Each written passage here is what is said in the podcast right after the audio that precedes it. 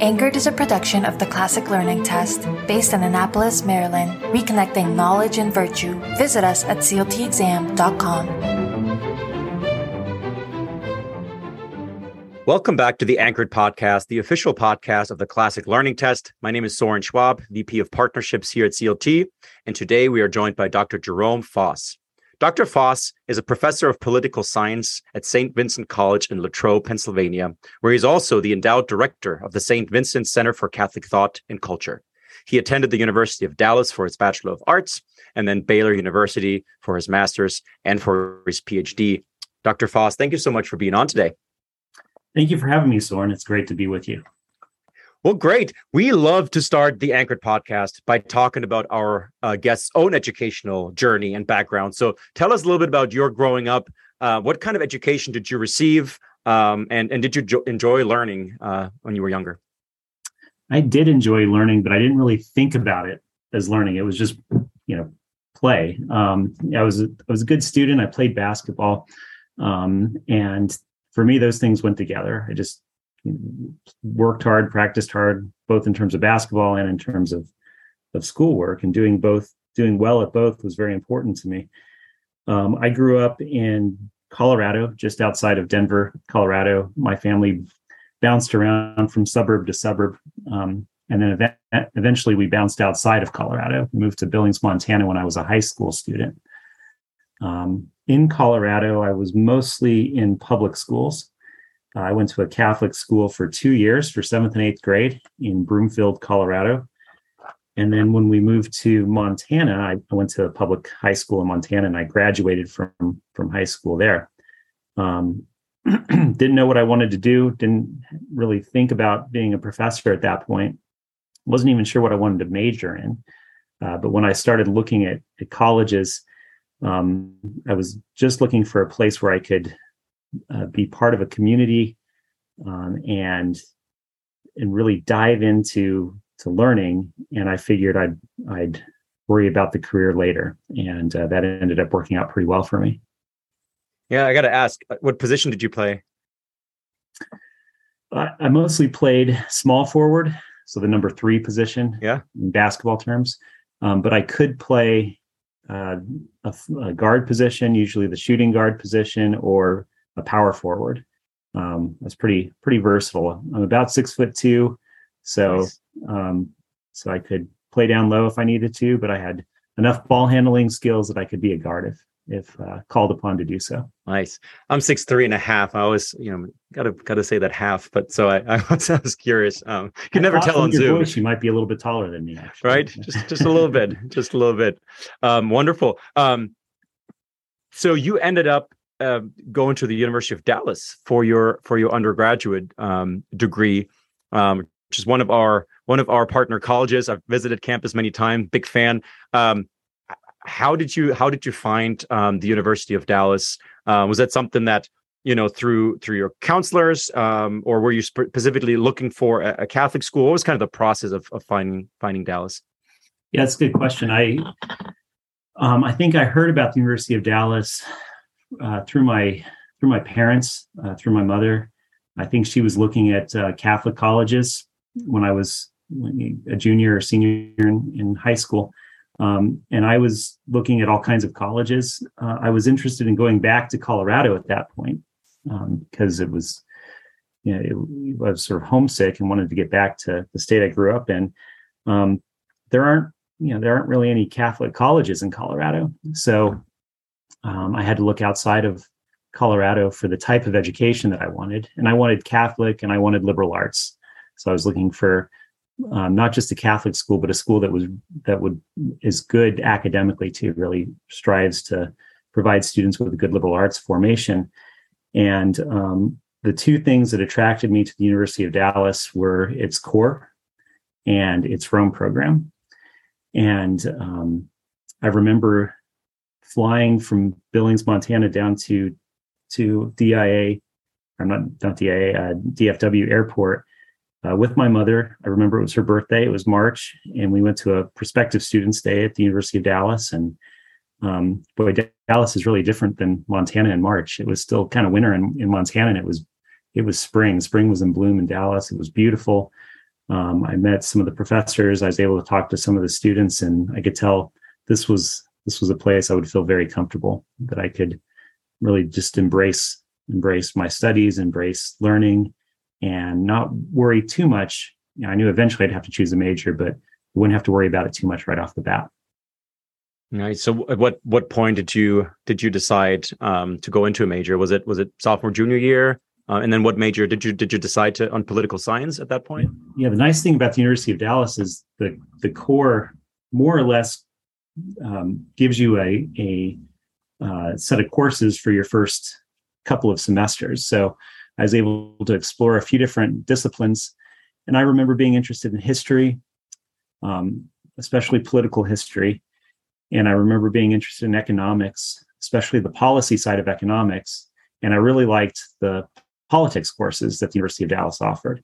Um, and I just kept taking courses in politics, and eventually it was it was clear to me that that's that's where my interests were, my inclinations were geared towards political philosophy and American political thought, um, not really the practical side of politics, but more the study of it.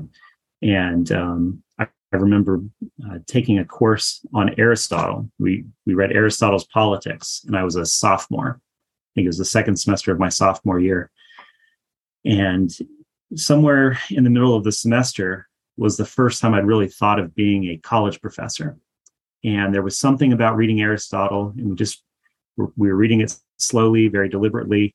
Um, and it was all brand new to me. So it was like picking up gold every day. Every day I had these these mental nuggets that I wanted to just hold on to and never forget about. And I wanted to find a way to pass them on to others. Um, I there there were things that I that I couldn't believe that I hadn't been taught, and um, and I was so grateful to the professor for introducing me to these ideas that I wanted to do the same thing. And uh, I remember sitting there in his class thinking, I don't know if I could ever do it as well as he does it, but I would love to have the opportunity to try. And uh, I'm grateful to have had that opportunity. Yeah, that's beautiful. Well, what you're describing at the University of Dallas, I, I experienced at, at Hillsdale College, where a lot of students don't declare their major till junior year, and and it seems so countercultural, right? Um, where I mean, you talk to sometimes fourth and fifth graders, and and they feel like they already need to know exactly what they're going to double major in, um, and then go to grad school. To uh, uh, what what advice do you have for for for students, maybe to high school students that maybe feel that pressure? Um, to to to to specialize early on. I mean, it's even starting into the the, the high school years, right, where, where students kind of uh, pick pick majors. Um, what what advice do you have for students that that maybe feel like they have to go to a to a larger university, right, that has all the majors that they potentially want, um, versus what you did? Um, you want to be in a in a certain community. Um, can you mm-hmm. speak to that a little bit? Sure. Yeah, I think for me, what what helped was I have I had a, a really strong sense of providence that um and I was I was trying to discern a calling. And so I was on the on the lookout, waiting for God to show me the way to go. And I knew in high school I hadn't been given a clear path vocationally yet, right? So I didn't really have my my eyes set on any career path in high school. And I remember counselors and, and teachers, some of them kind of leaning on me a little bit and saying, you know, what what are you going to do? You have to be ready to declare a major when you get to college, and you should be thinking about a career, and should be thinking of investments, and you know, retirement will be here before you know it. And I just thought that was kind of silly, you know, to, to be 20 years old and already have to think about retirement and what am I going to do to get to retirement? And um, I don't, I don't want to just focus on how to get to the end. I, I really want to enjoy the journey, and I want to think of my career and experience a career that is um, really integral to my life. It's not just how I make money. It's it's got to be part of who I am. And so I went to college open to being led in the right direction. And um, and and so I just entrusted myself to Providence. And that that'd be the advice I would give to somebody. Now it's it really is a leap of, of faith to to do that. But um, but I see students today at, at St. Vincent where I teach, um, and some of them have everything mapped out and, and they they take a path and that that sometimes works out well for them, sometimes not. but I've seen students take take that leap of faith too, and just uh, take classes that they're interested in, uh, choose a major that they're interested in, um, and have have faith or trust that um, that their inclinations are leading them in the right the right direction. Well, it sounds like it clearly worked out for you. Um, you have now been at St. Vincent uh, for over a decade, since 2011. Um, maybe for our listeners who might not be be too familiar with St. Vincent's College, um, tell us a little bit about about St. Vincent um, and then your role there. Sure. Yeah. Um, St. Vincent has a great a great story, a great history. Uh, it's a Benedictine college. It's the first Benedictine monastery and college in North America. Um, the founder was a Bavarian monk. He came here in 18, 1840s. I think the college was founded in 1846. Um, so that that goes back quite a ways in our our history. Uh, Latrobe is in western Pennsylvania, and there were a lot of immigrants in this part of Pennsylvania at the time. And uh, Father Boniface Wimmer wanted to serve the German-speaking immigrants who who had settled here, and so he asked permission to come here and establish a monastery and establish um, a college. St. Vincent was an existing parish at the time. St. Vincent, as a parish, predates the American Revolution. Um, and so when Boniface Wimmer came from Bavaria, he settled at St. Vincent because there was a Catholic community there. And um, and then the monastery grew uh, on the grounds of the parish, and then eventually it turned into to a full full blown monastery, seminary, college. They had a prep school here for a while, um, and it's really been a, um, a, staple of Westmoreland County ever since. Um, Latrobe itself has a really interesting history. Um, it's uh, some of it's seems almost fun or funny um, it's the home of the banana split. It's where the banana split was was invented.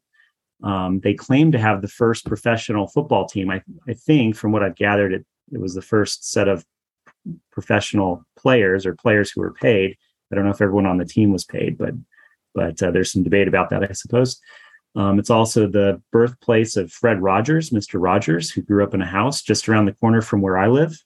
Uh, also, the birthplace and home of Arnold Palmer, the, the famous famous golfer. Um, and both Fred Rogers and um, the Palmer family have close ties to St. Vincent College. So St. Vincent um, is the home of the Fred Rogers Center or the Fred Rogers Institute, it just changed its name. Uh, and also uh, on our campus is the Winnie Palmer Nature Reserve, uh, named after Arnold Palmer's wife. So um, so there's a lot of neat things here in the area. It's a small town, but there's some there's some really good history here. Uh, Saint Saint Vincent itself, to me, has got just a, a wonderful story. And today, it's the largest Benedictine uh, community of men in America. I think the world. They, I think they. I forget the exact number, but over 150 monks are associated with this abbey here at Saint Vincent. Oh, this is fascinating. So come for the Catholic formation, stay for the banana splits, um, right, and, exactly. and Rogers. that is fascinating.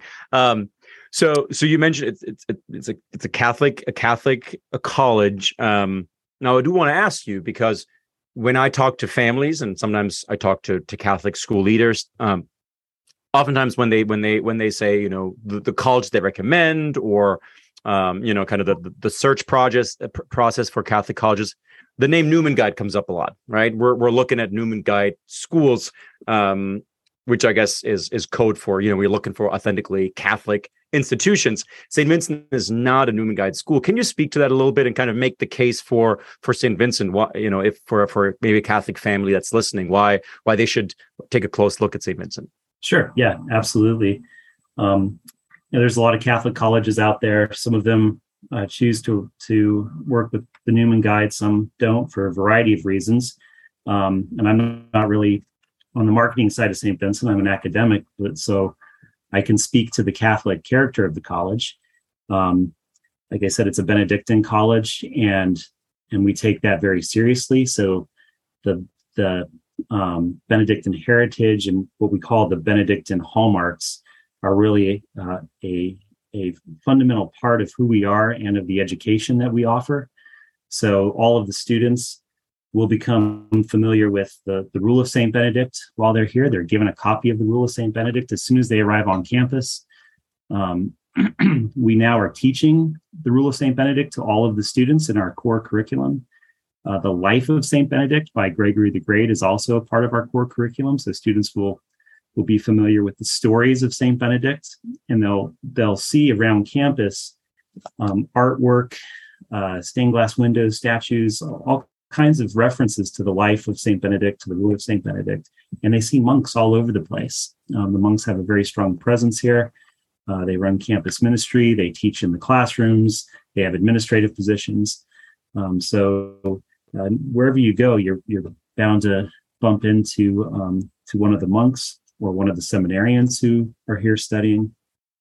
Uh, the Benedictine hallmarks, I won't go through all of them, but there are things like prayer, and prayer is a, a big part of the Benedictine heritage. Ora et labora, prayer and work, um, and that that certainly is part of our character as a college. The students have lots of opportunities to participate in mass. There's confession every day in our basilica. We have a beautiful basilica. It's the most beautiful building in Westmoreland County um, with a wonderful history uh, in and of itself. It was built with materials right here from not just from the county, but right here on campus. Um, at one point, the monks were making all of the bricks that were used in the buildings here, um, which I, I just find fascinating. Students have opportunities to go on retreats with the monks. Um, and then there's academic programs that involve uh, Benedictine culture, Benedictine heritage, um, including our Benedictine Leadership Studies program, which is one of the programs that's part of the Center for Catholic Thought and Culture that you mentioned at the beginning. Students in that program are um, taking classes together. There's a there's a curriculum that they follow um, as a cohort, and they come from all the different majors on campus. And the capstone for the program is a trip to Rome uh, during spring break, their senior year. Um, this year, this coming year, 2023, we'll be staying at San Anselmo, which is the, the Benedictine um, house on the Aventine Hill, which is a beautiful place to stay. Uh, and we'll be eating with the monks of San Anselmo and praying with the monks of San Anselmo and seeing Rome and, and taking trips to Monte Cassino and, and elsewhere too. It's a wonderful trip. So the Benedictine character of the college really drives who we are. It's part of our curriculum. It's not just on the outside, it's on the inside. It's the heart of who we are. Um, the first words of St. Benedict's rule are listen, right? Listen with the ear of the heart. And um, the Benedictines do a good job of instilling who they are into the to the whole of the campus, including uh, the new core that we have. It, it, has a very Benedictine feel to it. Uh, more broadly, um, Catholic. Um, we're, the college takes seriously the Catholic intellectual tradition, um, which is the tradition of philosophic and scientific inquiry, um, going out and trying to figure out who we are as human beings, what it means to live in community, what it means to live on this planet. And um, the, the courses are taught by experts in various disciplines, um, but everything's geared towards a, a, whole curriculum that speaks to the whole human person from a Catholic point of view. Uh, it doesn't mean there aren't people here who will who, who have different points of view. Um, it's it's not uh, insulated from the rest of the world. There's going to be uh, students who raise questions um, about uh, all kinds of things, philosophical questions, theological questions. But because we're we're comfortable with the fact that our faith is uh, is reasonable, um, we're open to those questions, and uh, we can have really good conversations about um, everything from uh, political philosophy, which we do in my courses, to biology, physics, astronomy, philosophy, theology, communications, um, all kinds of things. So, uh, and what's really important is that we treat each other with respect when we have these conversations. And St. Vincent is is really good at that. Um, sometimes we do have to have uh, conversations that that in the real world, as they say, can can be kind of uncomfortable to talk about.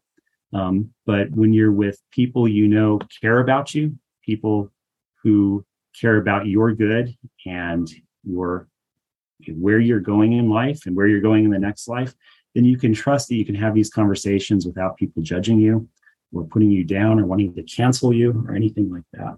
And so the the whole environment here is really really shaped by Benedictine heritage and the Catholic intellectual tradition. So it very much is a authentically Catholic college. Wonderful. Yeah, thanks for for sharing that. So you've been teaching for over a decade now. Um, have you seen a, a, difference in in the types of students, the kind of students that that that that you teach personally, or maybe you know ac- across a campus, um, whether that's in maturity level, in in academic abilities, whatever it might be? Um, and then, uh, secondly, uh, a difference in where these these these students come from, whether they come from Catholic school, homeschool, or maybe an increase in classical school. Can you speak to that a little bit? Sure, absolutely, yeah. Um, I've been here for let's see, this is my twelfth year, and um, it's a little hard to say because of COVID. You know, our students who are coming in from from high school had a really strange experience in high school and so I, I don't think there's any any surprise that the students are are going to be a little bit different today than they would have been maybe three or four years ago in terms of their preparation for college. But we we do have quite a few students from homeschool families who are coming to St. Vincent right now, and they're attracted by some of the things that I I just mentioned. And um, my perception is that homeschool students, students who are already being homeschooled, were not as affected by COVID because everybody was being homeschooled during COVID. So, and they already had a jump start on this. They knew how to do it, and uh, they do they do a good job of it. Um, so, some of the things that are attracting our homeschool students to St. Vincent are the Benedictine Leadership Studies program that I just mentioned. We also have two new minors uh, that that are of interest to Catholic families and and um, classical ed families and homeschool families. One of those minors is a sanctity of life minor. So it's an interdisciplinary minor that focuses on questions of human dignity. Uh, it's not really about how to make arguments for or against uh, or for human life in the public public sphere. It's more of really reflecting on what it means to be human from a biological perspective, a philosophical perspective, a theological perspective, and then what some of the implications of those reflections are. So there's theology courses, philosophy courses, um, biology, uh, social science, constitutional law, all of those make up the minor. And then the second new minor is a minor in classical education, which I think will be particularly of interest to students who are taking the CLT. Um, and so that also is an interdisciplinary minor where students are taking courses uh, that are part of a classical curriculum, but also reflecting on what what it means to be classically educated. Um, those minors and our Rome program and our BLS program tend do seem to be attracting students who are coming from classical programs or homeschool, um, and so that that means for me at least, my experience is that students who come from those backgrounds are better prepared for college. Um, they're they tend to be really good writers or better writers than than our average students. Um, they tend to understand being part of a community, which is an essential part of education. I think is is going forward and learning these things together and helping one another. They tend to be very comfortable with that sort of approach, um, and so uh, and so I've actually seen a higher number of really strong, well prepared students uh, come to St. Vincent in the last four or five years. Interesting. Yeah. Um, I, I wonder too, with everything that's been going on, like you said, throughout COVID, um, many colleges going completely virtual. I know St. Vincent was, of course, you closed for a while, just like everyone had to, but but in general, you try to stay open and you value that that community aspect, that togetherness. And and we've seen that here at CLT too. I think the last couple of years in particular, um, the curtains have been lifted, so to speak. And I think parents are and students, of course, are getting a, a better sense of what what are we actually learning? What are these colleges and universities actually actually teaching our our students um, and so um, which which which will only benefit of course schools like st vincent that that view education as as not just you know the acquisition of skills but truly the formation of the whole person which is really hard to do via zoom even though i'm grateful for zoom that's how we're recording this this wonderful conversation right? But there's so much more to it. So um yeah thanks for thanks for sharing that. Well let's switch gears a little bit here and, and talk about books. Um we at clt we, we love books uh, as you know. Um and uh i personally am I'm a big flannery o'connor fan and so i was delighted to see that that you're an expert on on Flannery O'Connor. In fact, you published a book in 2019 titled Flannery O'Connor and the Perils of Governing by Tenderness. Now, I assume many of our listeners have heard of O'Connor, uh, are familiar with her, but might not immediately think of, of history or political philosophy when they hear hear the name. So, talk to us a little bit about about your book, and in particular, how how thinkers like like Aristotle, Machiavelli, Locke, or even Nietzsche uh, have informed O'Connor's work. Yeah, thank you for that opportunity. I love talking about Flannery O'Connor. Um, we have a lot of reading groups here at St. Vincent, and uh, we've had uh, a couple, three, I think, Flannery O'Connor reading groups since I've been here. So um, it's always fun to talk about Flannery O'Connor. Uh, her, her, her short stories in particular have have really just been wonderful for me to to read and reflect on and think about. And at first, I started reading O'Connor just because I was uh, enjoying it. And uh, and after I worked through her fiction, I started reading um, other things, Mystery and Manners, which is a collection of her prose, and uh, The Habit of Being, which is a collection of her correspondence. And then everything else I could get my hands on. I started reading what, uh, what other people were saying about O'Connor. Um, and I really just for fun, I needed a, a break from some of the other some of the other research projects I was working on. And so I wrote a an essay on uh, Flannery O'Connor's "Good A Good Man Is Hard to Find," and um, was really just making some observations about uh, some of the political philosophy that seemed to have influenced the story. And I presented it, and it was well received, and I had fun.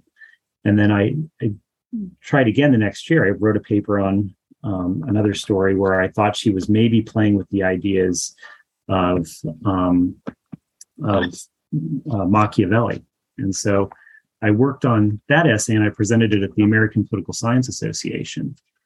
And uh, somebody came up to me after the panel and said, "You know, I think you might have something something here. Do you think O'Connor was generally familiar with the history of political thought?" And I said, I, I think so, but I, I don't know for sure. Um, and so I started exploring it more. And I actually was able to go down and, and uh, look through Flannery O'Connor's personal library down in uh, Milledgeville, Georgia. And um, started just looking what books did she own that had something to do with political philosophy. And it turned out she had a lot of you know, primary texts, Plato, Aristotle, um, uh, and many others, but she also had a lot of books that were about the history of political philosophy. Uh, and then I discovered she wrote book reviews for her diocesan paper. Imagine having Flannery O'Connor write book reviews in your diocesan paper. Um, but a lot of the books that she reviewed uh, were had to do with political philosophy. She reviewed Eric Voegelin's Order and History, um, which is a pretty intense uh, work of, of the history of political philosophy. Um, she's reviewing Romano Guardini's works, some of which have to do with the history of ideas or the history of, of political ideas. Uh, and she was interested in people like Russell Kirk. So it became clear to me that she was more than just kind of vaguely familiar with the overall history of Western political thought. Um, she was pretty well versed in it. And so, what I do in my book is show how the ideas of, of political philosophy um, and the ideas of particular political philosophers kind of show up in different different stories. So you have um, stories where there are clear classical elements, where there's uh, references to uh, Platonic thought or, or Aristotle, or, or, especially her favorite Thomas Aquinas. Um, and then other stories where she's kind of thinking through modernity and uh, there are some pretty clear references to early modern thinkers and late modern thinkers. Um, and uh, there's a few stories that are you know, very, very clearly she's thinking about late modernity. So Nietzsche's name comes up um, in particular in uh, the Partridge Festival, and um, Heidegger is quoted in um, Good Country People. So she's really she's she's she's really trying to think about this stuff. So and then the title, "The Perils of Governing by Tenderness," that comes from an introduction she wrote uh, to a book called "A Memoir for Mary Ann," and uh, there's a beautiful passage in that introduction where she's reflecting on modernity and um, and our tendency to to to want to be governed by tenderness. And it sounded a lot like Tocqueville to me. And so I've also written a, an essay. It wasn't in the book; it came later, but an essay on O'Connor and Alexis de Tocqueville. Um, and again, I was able to go down to Milledgeville. She owned a copy of Tocqueville's Democracy in America, and, and so I was able to thumb through it and look at what she underlined or what she wrote in her margins. So it was a lot of fun. It's uh, she's certainly somebody to admire, and I do. Absolutely. Do you have a, a favorite short story? People ask me that all the time, and I always end up giving them a list of, of short stories. but um, certainly, Good Country People and Revelation are right at the top of the list. Mm-hmm. Yeah, I taught I taught both of them to high school juniors, and it was always my favorite favorite time of the year. Mm-hmm. Um, well, sticking with with books here for our last question, uh, which we ask all of our anchored guests, and it's probably the most difficult one to answer because you have to limit it to one. Um, can you tell us one book or one text that that has impacted your life the most? Yeah, I'd go back to the story I told earlier of um, taking that course on Aristotle's politics. I, I think if I if I um, really had to narrow down a book, I'd say Aristotle's Nicomachean Ethics had a huge influence on me. But I read his politics first, and it was his politics that set me on the path that eventually led to St. Vincent. Um, so I don't know if I can count both. they kind of go together. Um, but I guess in terms of career, it was Aristotle's politics. Wow. And and do you do you get to teach Aristotle's politics as well? I do. I, I'm teaching teaching a course. It's a survey course on classical political thought this semester. So we're reading Plato's Republic right now, but we'll turn to Aristotle um, at probably around week six or seven. Wonderful. Well, this has been delightful. Again, we're here with Dr. Jerome Foss, professor of political science at St. Vincent College in Latrobe, Pennsylvania. Dr. Foss, thank you so much for being on Anchor today. Thank you, Soren. It was a pleasure to be here. Thanks for listening to this episode of Anchor. If you enjoyed it, be sure to subscribe and share it with your friends and colleagues. Thanks for joining us, and we'll see you next time.